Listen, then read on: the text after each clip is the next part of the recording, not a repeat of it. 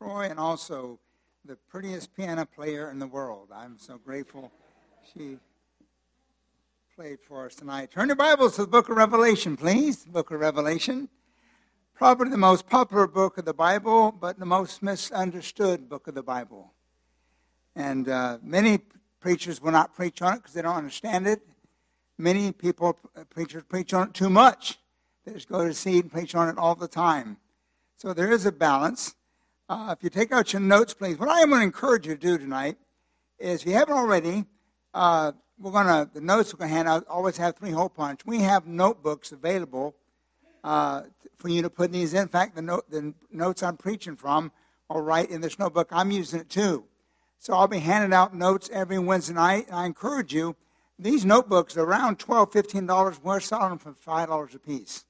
So we're losing money on them, and we want you to have one. So uh, again, you can get that, put your notes in it every week. And when you finish the book, you have the whole book, study the Revelations right there in the notebook. So uh, uh, encourage you to do that. So with that in mind, also, in your uh, prayer sheet tonight, there was an insert called Suggested Topics for Bible Institute Classes. We told you I'd give that out to you a couple weeks ago. And we'd like for you to maybe write down some topics or books or subjects you'd like to be covered in the Bible Institute. We cannot promise we'll cover all of them, but usually we have uh, maybe five or six people requesting the same topic. We'll try to cover that. So if you would take that, fill that out, and when you leave, hand them to Brother Phil in the back or hand them to me. I'll be back there. And we'll consider uh, adding them to our summer, not a summer, but our Fall Bible Institute. Right now, we're planning to start that the last Wednesday in October. And it'll be for six consecutive weeks. And so uh, we encourage you to fill out, and maybe the topic you'd like to see us do a study on will be a part of that. Can't promise it, but we'll do our best to include the ones that seem to be the most suggested, the most popular, requested. So keep that in mind. So if you would take out your notes tonight that you had in your prayer sheet, and we're going to begin our study on the book of Revelation. And uh, a wonderful book, and we're going to look at that tonight. So let's begin. On your first page there, again, it talks about a study of the book of Revelation. And verse 19 of chapter 1 it has a clear outline of the whole book of Revelation. A clear outline. Look in verse 19, please. Then I'll give you the three major divisions written right here in the book of chapter 1, verse 19. Verse 19, it says, Write. Here, the Spirit of God is speaking to John. He says, Write the things which thou hast seen, and the things which are, and the things which shall be hereafter. Notice here, the Spirit of God gives us the outline of the book of Revelation. So the three major divisions, three, uh, first of all, number one is the things which thou hast seen. If you would fill that out, please. In the first division, number one, that is chapter one in the book of Revelation. The things which thou hast seen. Number two, the second division is the things which are. That's chapters two and chapter three. And he's talking about the seven churches in Asia, which we'll cover. Of course, not tonight. I don't think we'll get through the notes I handed out tonight and tonight. What I'm going to try to do is quit every Friday night, I mean Wednesday night, right on time, right at 8, 8 o'clock, because we do have parents, the children back there in Awana, to pick them up. Our Awana workers say if they're left over one minute after the time they're finished, they turn to werewolves. So we know what we want to make sure you get your kids on time. So again, number one, the things which thou hast seen. Number two, the things which are. And number three, the things which shall be hereafter. The things which shall be hereafter. That's the verses, I'm sorry, chapter 4 through 22. Those are probably the most interesting uh, chapters of the book. Number one, the things which thou hast seen. Number two, the things which are. And number three, the things which shall be hereafter. And so, chapter 4 through chapter 22, notice with the topics it covers. Letter A, it covers the rapture of the church. The rapture of the church. We're going to look at that in our study. The rapture of the church is the first phase of the Lord's second coming. The first phase, The rapture of the church is the Lord coming for his saints. The Lord coming for his saints. We'll go in more detail when we cover that. Letter B. Next, it covers the seven year tribulation. The seven year tribulation. After the rapture of the church, when God removes all believers from the earth, only unbelievers will be left behind. Then God pours out his wrath upon this earth in the seven year tribulation. And we're going to talk about that. That's the most of the book of Revelation covers those uh, judgments God pours out on this earth during that time. I'm so glad we won't be here. God removes his church before that happens, and we're going to show you that in Scripture. Letter C. The next thing in there is the revelation of Jesus Christ. The revelation of Jesus Christ. Remember, the second coming of Christ has two phases, two aspects. The first one is the rapture. The Lord comes for his saints. Remember that. The revelation is the Lord comes with his saints. These two events are divided by the seven year tribulation. Most people, when they think about the second coming, they think about the revelation. And, and the second coming is more than just revelation. Uh, so that is also covered in this book. Letter D. The next thing covered in the book Revelation uh, is also the millennial kingdom of Christ. The millennial kingdom. The word millennial means a thousand years. The Lord, when He comes back at the Revelation, He will establish a kingdom which will last 1,000 years. That's what the word millennial means. He'll establish His kingdom. He'll rule and reign on this earth for 1,000 years during that time. Letter E. Letter E. Then we have, after the millennial kingdom, the judgment of Satan. The judgment of Satan. Satan is taken. He's, during the millennium, we're going to see that he's bound in, the, uh, in, the, uh, in a pit for 1,000 years. Then he's loosed at the end of the millennium. He'll gather together again people, of unbelievers, to go against God, and God will judge him, and he will be cast in the lake of fire, which God prepared just for him. That's the judgment. Letter F. After the judgment of Satan, we have what is called the Great White Throne Judgment. The Great White Throne Judgment. This is the judgment of unbelievers of all time and the Great White Throne. Now, don't confuse the Great White Throne from the judgment seat of Christ. The judgment seat of Christ is the judgment for believers. That will occur during the uh, tribulation period while we're in heaven. So again, the next event on God's calendar, if God had a big, if you went to God, heaven, and if God would have an office, I don't believe he does, but just illustration, if he had an office on his office wall, he had a calendar of all future events. The next world event on God's calendar will be the rapture. When he comes back from heaven and he takes, snatches all believers from the earth, and we meet him where? In the air, and we go to heaven.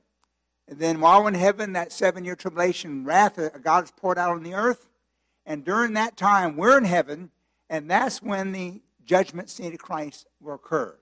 While in heaven, he's going to judge believers and to determine the degree of rewards in heaven. But this is not the great white throne. People get those confused. The great white throne mentioned here after the judgment of Satan is for the unbelievers for unbelievers. And they will be judged to determine the degree of suffering in hell. And letter G, the last thing covered in the book of Revelation, is the new heavens and the new earth. You can read about that in Revelation chapter 21 and 22. The new heavens, new earth. That's also covered. So we're going to cover all this, not tonight, so don't worry. this will probably be over the next several months, probably into the next year. We're going to try to cover Revelation verse by verse. So you can see how this will take a while. And so we're going to try to cover a portion of chapter 1 tonight. So turn your next page or turn your notes over to the next page. And we're going to begin our study on the book of Revelation in chapter 1. Remember, this is the things which thou hast seen, verses 1, chapter 1, verses 1 through 20. So, first of all, who was the writer, the human writer of this book? The Apostle John. How many books of the Bible did John write? Five. What are they? Then we have the Gospel of John, called St. John. Then you have First John, Second John, Third John, and Revelation. He's the human author. Now, the, the, the true author is the Holy Spirit. All these books are written by men, inspired of God. And so the last book that John wrote was the book of Revelation. By the way, Revelation is the last book of the Bible and the last revelation of God to men in written form. When Revelation was finished, no, no more books that God has given to man. It's the last book of Revelation, of written revelation of God to man, is the book of Revelation, which we're going to cover in our study. So, the theme of this book, of course, is the revelation of Christ. The theme that Christ is coming back to this earth, and uh, what a wonderful time that will be. And the purpose, please fill in these blanks. The purpose of this book is to reveal events that would take place immediately before, during, and following the second coming of Christ. The events that will take place before, during, and following the second coming. And then we talk about the second coming that is referring to the revelation. Now, remember, generally, when you think of the second coming, you, you think when Christ comes back to this earth.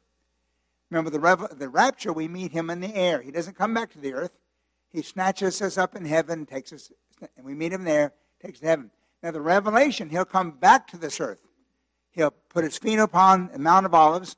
He'll establish a kingdom, and he'll rule and reign on the earth. So, again, the rapture, don't miss this now. The Lord what comes for his saints and takes us to heaven. The revelation, he comes, Lord comes with his saints. He comes back, takes us back with him to this earth, and establishes kingdom. At that time, the first thing that happens is called the Battle of Armageddon. You've heard of that when he comes back. So, number one here. This is the first uh, part, the first uh, major division, the things which thou hast seen, verses chapter 1, verse 1 through 20, introduction. And look with me in verses 1. You got your Bibles open? Look with me in verse 1. We're going to read verses 1 through verse 3. This is the introduction of this book. Verse 1, Revelation 1, verse 1. It says, The revelation of Jesus Christ, which God gave unto him. God the Father gave unto him, the Son, to show unto his servants the things which must shortly come to pass. And he sent and signified it by his angel unto his servant John. Verse 2 Who bear record of the word of God and of the testimony of Jesus Christ and all of all things that he saw. Verse 3 Blessed is he that readeth, and they which hear the words of the prophecy, and keep those things which are written therein, for the time is at hand.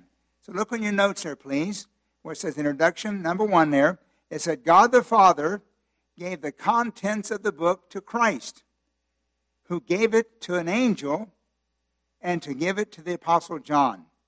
And it says there in verse, uh, verse uh, 1, and he sent and signified by his name. The word signified there means indicates that the book uses signs and symbols to convey the truth. That's where there's so much difference of opinion in the book of Revelation, because a lot of signs and symbols that's given in this book. We're going to cover those in our study. But that's what the word signified means there in verse 1. And he sent and signified it by his angel unto his servant John. In verse 2 there, in fact, verse 3, look at it in verse 3. Let me read it again, then you can fill in the blanks. It said, Blessed is he that does three things. Please fill in your blank there. A blessing is pronounced on those who do three things. Number one, who read this book. Here's a blessing pronounced upon those who read this book. How many of you read the book of Revelation? My friend, there's a blessing of God upon those who do that. That's what it says here. Number two, the next blessing is those that hear the words of this prophecy. Those that hear the words of this prophecy. And the third blessing is those who keep. Those who keep those things written in this book. So a threefold blessing. If you want a blessing from God, it comes from reading the book of Revelation, hearing the words of this prophecy, and keeping those things which are written in this book. So I encourage you as we cover this book, and uh, that you would keep those in mind, how you can have a special blessing from God. Letter B. Letter B. Now look at it. It talks about the Christ that John knew. In verses 4 through 8, would look with me, please. In verses 4 through 8, let me read those and we'll come back to them individually. In verse 4 of Revelation 1, it said, John, to the seven churches which are in Asia, grace be to you, peace from him, which is, which was, and which is to come, and from the seven spirits which are before his throne, and from Jesus Christ who is the faithful witness and the first begotten of the dead, the prince of the kings of the earth, unto him that loved us, and washed us from our sins in his own blood, and hath made us kings and priests unto God and his Father. To him be glory and dominion forever and ever. Amen. Behold, he cometh with clouds, and every eye shall see him. They also which pierced him, and all kindreds of the earth shall wail because of him. Even so, amen. Verse 8 I am the Alpha and Omega, the beginning and the ending, saith the Lord, which is, which was, and which is to come, the Almighty. So look on your notes there, please. Hope you fill in the blanks. It talks about let it be the Christ that John knew. And notice that here it said it's written to the seven churches. We're going to, that's chapters 2 and 3. And notice it's from the Godhead. You know what the Godhead is? Godhead is another term for the Trinity. God, the Bible says there's one God, but he exists in how many persons? Three persons. Now, some people do not believe that because they, don't understand it. There's a lot in the Bible I don't understand, but I believe. The Bible said there's one God who exists as the Father, but he also simultaneously exists as the Son and also as the Holy Spirit. All three are God. There's one God who exists in three persons the Father, the Son, and the Holy Spirit, and they're all equal. And they're all mentioned right here in, in these verses. In verse, look at it again in verse 4, and you're going to notice this is from all three of these. Verse 4, uh, to go back to yeah, verse 4. John to the seven churches which are in Asia, grace be to you and peace. And notice here it says, from him which is, which was, and which is to come. And that's the number one there, the Father. This is speaking about God the Father, from Him, the Father, which is, which was, and which is to come. Then it goes on to say the next one that it says again, the second one from, from the Holy Spirit in verse 4. It says, from him which is to come, and from the seven spirits which are before the throne the seven spirits which are before his throne. Now, these seven spirits are representative of the Holy Spirit. If you would please, let me show you this. Hold your finger right here. Go to Isaiah chapter 11, please. Here it gives us seven aspects of the Holy Spirit, which is this reason why Revelation refers to them as the seven spirits. The seven aspects of the Holy Spirit. Isaiah 11, This is in the Old Testament. I do not have the page number if you have in the church Bible, but I can remember when I first started learning the Bible, I did not know what any of the books were. And so there's two things you can do. First, there's the Bible that has the table of contents up front. Tell you exactly what page it's on. But also, you ever seen those Bibles have a little thumb index in the pages? We always call them little cheaters. but you can put your thumb index right where Isaiah is, help you find it quickly. But Isaiah 11 Look in verse 2, please. It mentions here seven aspects of the Holy Spirit, which is referring to there in Revelation when it says from uh, the seven spirits which are before his throne. In uh, chapter 11, verse 2, and if you don't mind, count them as I cover them. Seven aspects of the Holy, Holy Spirit. In verse 2, it says, And the Spirit of what? The Lord. There's one. Shall rest upon him. Next, the Spirit of what? Wisdom, there's two. And understanding, there's three.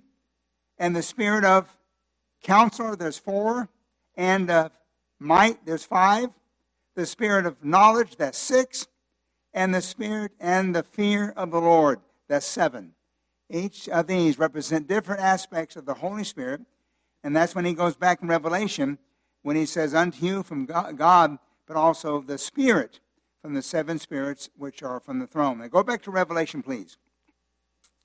Now, we could spend a whole night on each one of these verses, but hopefully you can do more study on them yourself. So, John knew, and he's writing to the seven churches from the Godhead, the Father, and then also the Holy Spirit, and next in verse 5, the Son. The Son. Come about the Son of God. The Son. It says there in verse 5, and from Jesus Christ. Revelation 1 5, who is the faithful witness the first begotten of the dead, and the prince of the kings unto the earth. So, if, and he goes on to say, in your notes there, please, faithful witness, first begotten of the dead, and the prince of the kings of the earth. It says, unto him, letter A, that loved us. Unto him that loved us. How many grateful the Lord loves you? Unto him that loved us, letter B, not only did he love us, he washed us from our sins in his own blood. He washed us from our sins in his own blood. How many grateful for the blood of Jesus Christ? The blood of Christ washes us from our sins for salvation and continues to wash us from our sins for fellowship once we're saved. And let her see, not only did he love us, he washed us, let her see, and hath made us kings and priests unto God and his Father. Made us kings and priests. That is in verse 6 made us kings and priests unto God the Father. To him be glory, dominion forever and ever. Then notice what it says there in verse. In fact, let's talk a little bit about the kings and priests before going any further. It says here that Jesus Christ did two things. He washed us, He loved us and washed us, and made us kings and priests. Do you realize as a believer that you are a king? If you don't mind here, look over in chapter 5, please. Chapter 5, Revelation. Again, there says in Revelation 1, verse 6, that he's made us as believers kings and also priests. Kings and priests. Revelation 5, verse 10, it says this again. And has made us unto our God two things, kings and priests, and we shall what? Reign on this earth. When Jesus Christ establishes his millennial kingdom on earth for 1,000 years, many of us will reign with him on this earth. Because it says here, he's made us kings. But also, he's made us priests. Made us priests. Go with me, please. If you have your Bibles, I'll keep your finger in Revelation. Go to 1 Peter chapter 2, please. 1 Peter. Is this on the screen? 1 Peter chapter 2. In fact, you don't even turn to look on the screen, please. Save us time. You can turn if you want to. In chapter 1 Peter 1, 2, 5, look what it says. Peter speaking to believers. He said, Ye also, as lively stones, are built up into a spiritual house and a holy what? Priesthood. Notice here, to offer up spiritual sacrifices acceptable to God by Jesus Christ. In verse 9, I'll read this to you. It says, But ye are chosen generation, a royal priesthood, a holy nation, a peculiar people, that you might show forth the praises of him who hath called you out of the darkness into marvelous light. Twice, as a Christian, you are called a priest. Now, interesting, I remember a story of a, a friend of mine, a, a, Christian, and he was, uh, uh, was involved in a car accident. He was not hurt but the person in the other car was hurt severely. And the, um, when he got out of the car to run over there, people all around this person on the ground. They called 911. An ambulance was on its way. And the person evidently was a Catholic and realized that she was hurt very bad and she was crying out for a priest. Now, in her mind, she was probably referring to a Catholic priest. And she was asking, is basically, is there a priest here? Is there a priest here? Because we know Catholics, right before they believe they're passed away, they won't make confession. And is there a priest here? So my friend of mine who was a believer volunteered, says, Yes, I'm a priest. And by the way, as a Christian, you are too. And went there, and she led, led this person to Christ. She did not lie. She did not she was not a Catholic priest, but she was a priest of the Lord Jesus Christ and led this lady to Christ. And I don't know if she passed away or not, but had an opportunity to share the gospel with her and trusted Christ as Savior. But it, was a wonderful thing. Twice in the Bible, as a Christian, you are called upon a priest. But notice again in verse 5, it says a holy priesthood to offer up spiritual sacrifices. What sacrifices are we to offer as priests? If we are priests, we are, according to the Bible, what sacrifices are we to offer? I want to give you three of them. You can write them down. I'll just give you the verse references. Uh, number one, our bodies. Our bodies, the bo- our physical bodies. How many know Romans 12 1? Many of you know this verse. Paul said, I beseech you, therefore, brethren, by the mercies of God, that you present your bodies a what? A living sacrifice, holy, acceptable to God, which is reasonable service. So the first sacrifice we as believer priests are to offer God is ourselves. Have you ever done that before? I believe the most important decision a person can make, number one, is to trust Christ. That decision determines where you go when you die, that you have eternal life. But the second most important decision a person can make is the dedication of your life to the Lord once you're saved. Here, talk about that you present your bodies a living sacrifice. Have you ever done that before? As a believer, has there been a time that you come back to the God who saved you and say, Lord, I want to present myself to live for you?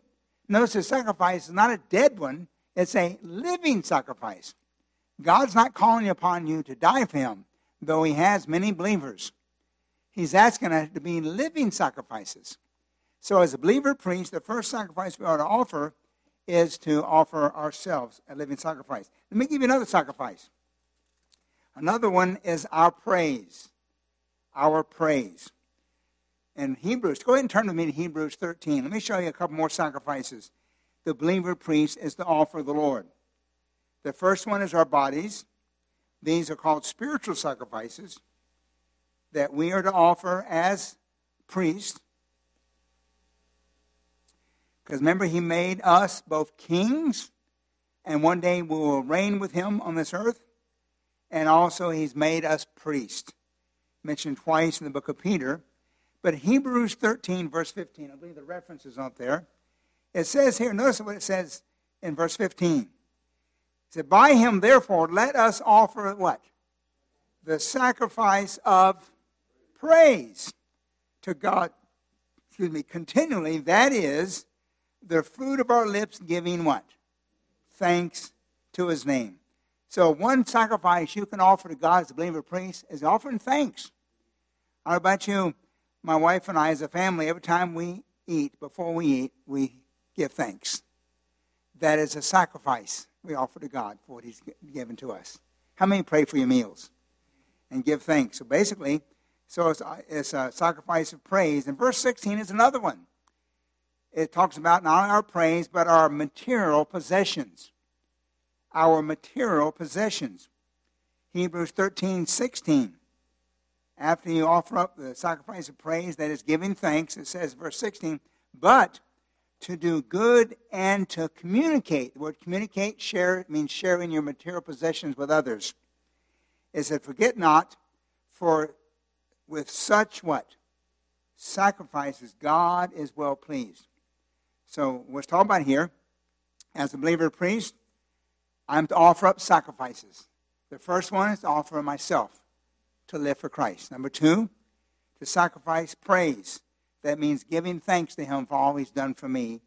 And number three, material possessions. When you see a brother and sister in need, when you give of your material possession, that includes your finances to them.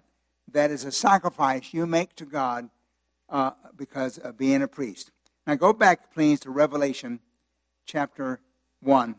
This time in verse 7. Our time is just about gone tonight already.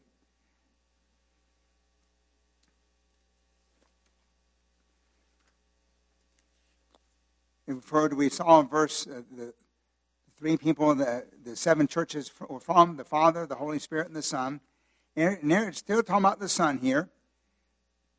Letter D, it says, verse 7, he is coming again. Verse 7, Revelation 1 7.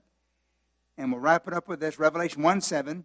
It says, Behold, he cometh with clouds. And notice here, and every eye shall see him, that said, They also which pierced him, and all kindreds of the earth shall wail because of him. Even so, amen. Here's a question for you. We have right here the answer to it. Of the two aspects of the Lord's coming, what, what are they? The rapture and what? Revelation. Now, both of them refer to the second coming. But which of these two aspects is referred to here? In verse 7 Behold, he cometh in with clouds, and here's the key every eye shall see him. The rev- that's the revelation. At the rapture, he, remember, he, he meets us in the air, and we'll call it, many refer to it as the secret part. But all of a sudden, believers are here and they're gone. I don't think the unbelievers see him. But here, it says, every eye shall see him. When he comes back Revelation, he'll come back, every eye shall see him. And uh, so they also which pierced him, all kings of the earth shall wail because of him. The wailing here, I believe, is not because they're glad to see him. It's the wailing because of judgment that God's going to bring upon the earth. So, on your notes there, please, this is the, the revelation of Christ, not the rapture of the church. When it says here, every eye shall see him, that's a key characteristic of the revelation when he comes back at the end of the tribulation to establish his kingdom. And he's going to uh, have the Battle of Armageddon. And so, uh, turn with me, please, and we'll uh, to the book of Acts, chapter 1, please. Acts, chapter 1.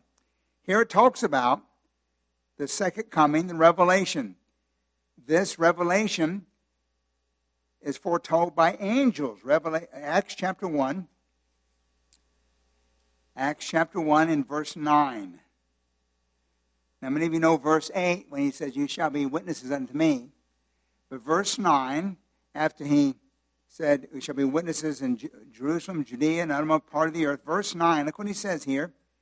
And when he, the Lord Jesus, had spoken these things, Acts 1 9, while they, the disciples, beheld, he was what? Taken up, and a cloud received him out of their sight. Verse 10. And while they looked steadfastly toward heaven, as he went up, this about the ascension of Christ, behold, two men stood by them in white apparel. And who are these two men? These are angels. And he says in verse 11, which also said, Ye men of Galilee, why stand ye gazing up into heaven? The same Jesus which is taken up from you into heaven, notice here, shall so come in like manner as you've seen him go into heaven. So, how did he go up? He went up bodily, physically, and visibly. He left from the Mount of Olives, and the angel said, He shall so come in like manner. When he comes back, he'll come bodily from heaven, physically, visibly, and back to the Mount of Olives. So, this, the angels are foretelling not the rapture here, but the revelation. How do we know this is not the rapture? Now, a couple of weeks ago on Sunday morning, we talked about the rapture. Remember that? Who was it revealed the rapture to us? The rapture was called a mystery. Remember that? The Apostle Paul in 1 Corinthians chapter 15. And so this is not rapture. We did not have any reference to the rapture until the Apostle Paul told us in, in 1 Corinthians. This is the angels talking about the revelation when Christ comes back. And lastly, go back to uh, Revelation 1, one more scripture, and we'll close with this. Revelation 1 and verse 8. Revelation 1, verse 8. We saw verse 7 that he's coming again. In verse 8, notice who he is. This person is the Lord Jesus. There's different titles given to him. Verse 8, Christ said, in my Bible, this is in red letters. How many have red letter edition? That means this is Christ speaking. He says, I am the Alpha and the what? Now, what is an Alpha and Omega? It's the first letter and last letter of a Greek alphabet. It's like Sam, the A and the Z. What he's saying. I'm the Alpha and the Omega. And it says the what? The beginning and the ending, saith the Lord, which is, talk about present tense, which was past tense, and which is to come, future tense, the Almighty. So in your notes there, letter E, who he is? Number one, the eternal one. The eternal one.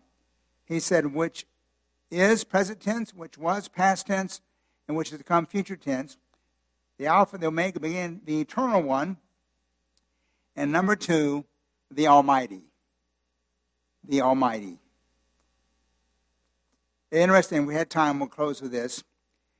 The Jehovah Witnesses do not believe that Jesus and Jehovah are equal or the same. And so they will say that Jesus Christ is the mighty God, because it talks about the, uh, that in Isaiah chapter 9, uh, but he's not the Almighty. But notice here, for Jesus Christ, he's called the what? The Almighty. So if they come to you and say Jesus is the mighty God, but the Almighty, then take them to Revelation 1 8. My friend, the Bible says he's the Almighty God. All right, we got to stop. It's 8.02. Keep your notes. And again, if you want one of these notebooks, we're not trying to make money. We're not because it costs us far more. Jessica has them back there in the back. If you want to get one of these notebooks, you can put your notes in. Uh, please see her, or they're always available in the church office. And so let's have a word of prayer, and we will wrap it up tonight. Our Father, we just beginning to scratch the surface of a wonderful book called the Revelation. I pray, Father, those who are here tonight would go back over the scripture we've read and the notes we covered to look at again what the scripture says and receive the blessings that God pronounced upon those who both hear, who read and hear and keep the things written in this book. Help us to obtain the blessings that God bestowed upon those who fulfill those requirements. In Christ's name we pray. Amen. God bless you. I'm looking forward to seeing you on Sunday.